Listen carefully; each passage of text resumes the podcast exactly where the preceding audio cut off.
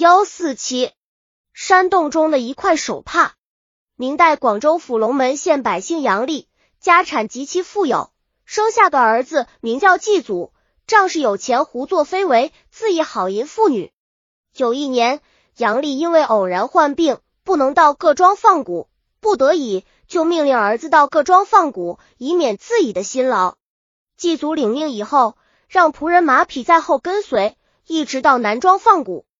过了几天，稍稍闲暇，祭祖出外游玩，偶然看见两个女子，年纪都在二十岁上下，从远而近，淡妆素服，自然雅致整洁，看了还想再看几眼。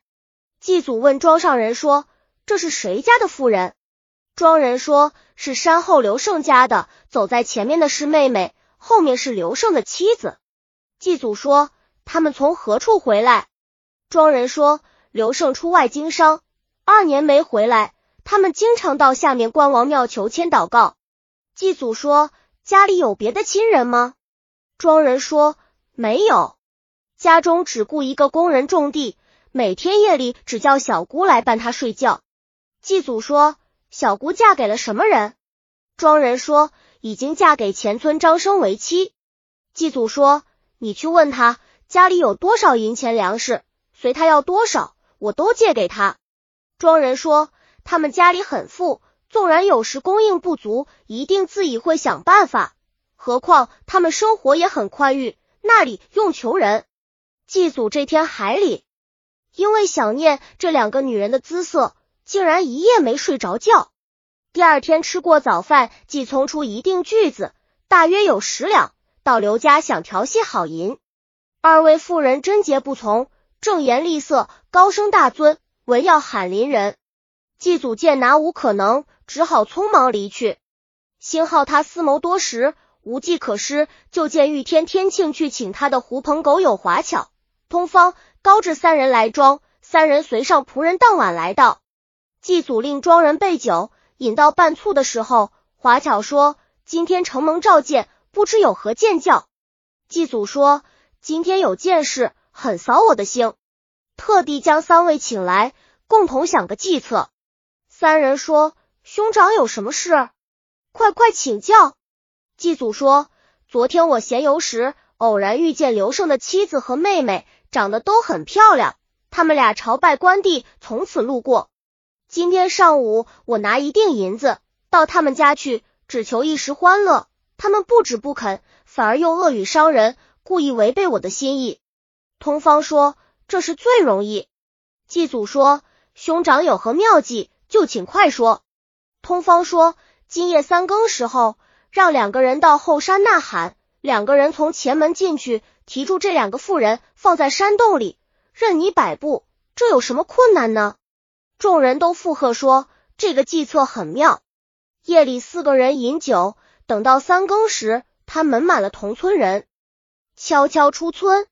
祭祖华巧在后山呐喊，通方高志从前门冲入院内，佣工启床查看，他们将他捆绑结实，口里塞上手巾，让他不能喊叫活动，然后就来到房中，只捉到柳氏一人。想不到张生因家中有事，傍晚接妻子回去，四人将柳氏唤持到山中，放到很平的山洞内，四人一轮好，每人两次，柳氏苦不堪言。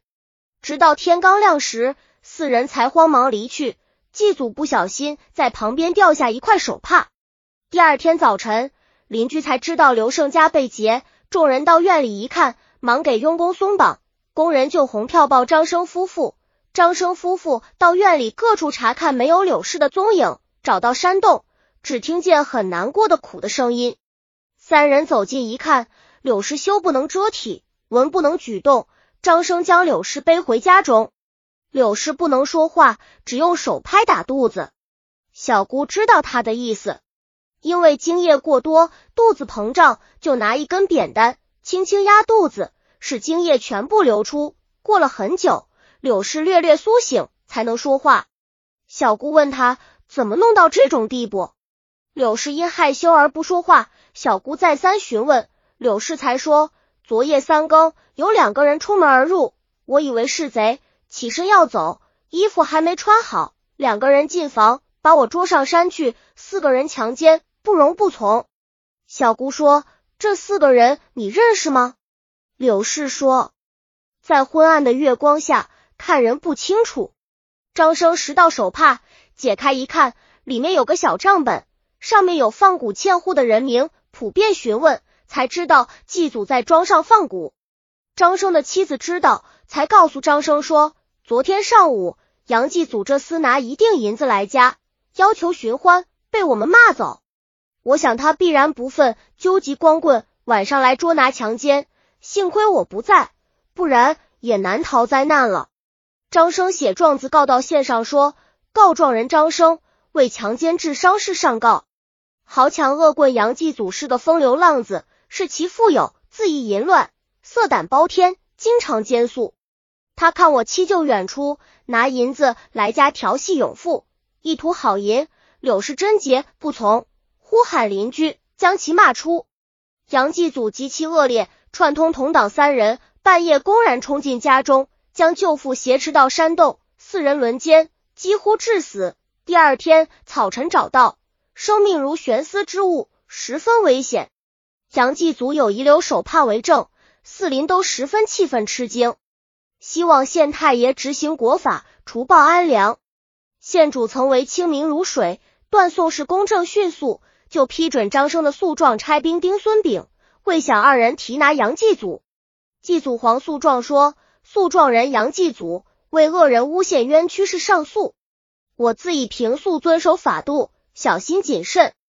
宋棍张生几年前与父亲争买庄屋未得窑，就想方设法害善良。我偶然遗失一块手帕，他就诈设机关，捏词陷害。愿请青天大老爷能为小民伸冤除祸。县主准其上诉，就勾居原被告听审。又拘提四邻萧兴等人问道：“你们都是近邻，知道这件事的详细情况吗？”萧兴说：“这夜里的事，小人都不知道。第二天早晨从门口经过，只听见佣工喊叫，大伙进去一看，看见佣工被绑丢在地下，随即解开，报知张生夫妇过来相看，寻找到山洞，才找到柳氏。”他已不能行动，旁边遗留一块手帕事实，其余的事情不知道，不敢乱说。县主说，旁边留下手帕，帕内既有杨继祖的本，必然是他吴以广。杨继祖说，小人三天前在路上遗失这块手帕，并不在山上。再说，我个人怎么能绑人捉人？这都是因为平了仇而诬陷我。张生说。白天分明是你拿银子调戏两个妇人，他们又喊又骂，你才出来。晚上遭劫，并未丢失财产，何况有手帕为证？如果是贼人抢劫，一定要抢劫财物，为什么单单抢好妇女？希望老爷用严刑考出同党，为小民伸冤。县令喝将祭祖重打二十大板，杨祭祖仍然像刚才一样巧言争辩。县主令将原告、被告两起收监。四邻发放回家，私下主石玉族说：“你们紧把守拦门，看有什么闲人来看杨继祖没有。如果有人来，不能让他们见面，就拿来见我，明天肯定有赏。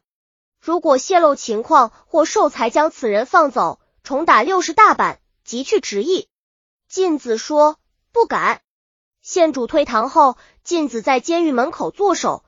不一会儿，有三个人来到监狱门前探议杨继祖。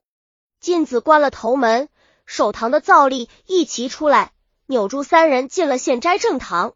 晋子说：“抓到三个人，都是探望杨继祖的。”县主说：“你们三人共同强奸柳氏，杨继祖先已招认，正要出牌提拿，凑巧你们自己来到。”三人马上变了颜色，两方也不能照应。华巧说。小人三个并没有轮奸柳氏，杨继祖蕊么能胡乱拉扯？县主说，杨继祖说，如果没有你们三个，他一个人一定签不了这个事。你们还不从实招来？三个人说，他自以愚的，怎么往我们身上推？县主见他三个人不招，就命令各打二十大板。三人仍未招供，县主令辖起三人远远送出廊下，同时将祭祖从监中提出。祭祖一见家起三人，心中就慌了，县主喊他上堂骂道：“分明是你这贼人强奸柳氏，我已经审出这三个人是你的同伙，他们已经招认，说是你教他们鱼的，不关他们的事。”杨继祖还争辩不已，县令仍利用夹棍夹起。祭祖畏惧刑罚，才招供说那天小人不应该拿银子到他家求欢，被他们骂出，就叫来三人一块商议，通方出的计策，祈求老爷宽刑。县主说：“是哪两个人进家将柳氏捉出？”祭祖说：“通方、高志提出四人共同饮。”县主闻，让差役将三人押来，共同堂对证。县主说：“你三人先说胡乱拉扯，杨继祖现在已经招认明白，你们每人尽数招来。”四人面面相，无言对答，只得招认。县主判决说：“审得杨继祖是放荡不的浪子。”仗势富有，荒淫无耻，自无王法，以仗爪牙，强好妇女，竟然认为一如探囊取物。光棍华侨等人既不能尽忠告的善道，反而帮助杨继祖为非作护，设计以纵其淫欲，公然冲入家中，绑缚工人，捉走柳氏，四人沦于山中，败坏纲纪，强奸罪不容宽宥，不分首从，四人都处以死刑。杨玉堂据《新捐国朝明公神断降刑公案》编写。本集已经播放完了，喜欢的话记得订阅专辑，关注主播主页，更多作品在等你哦。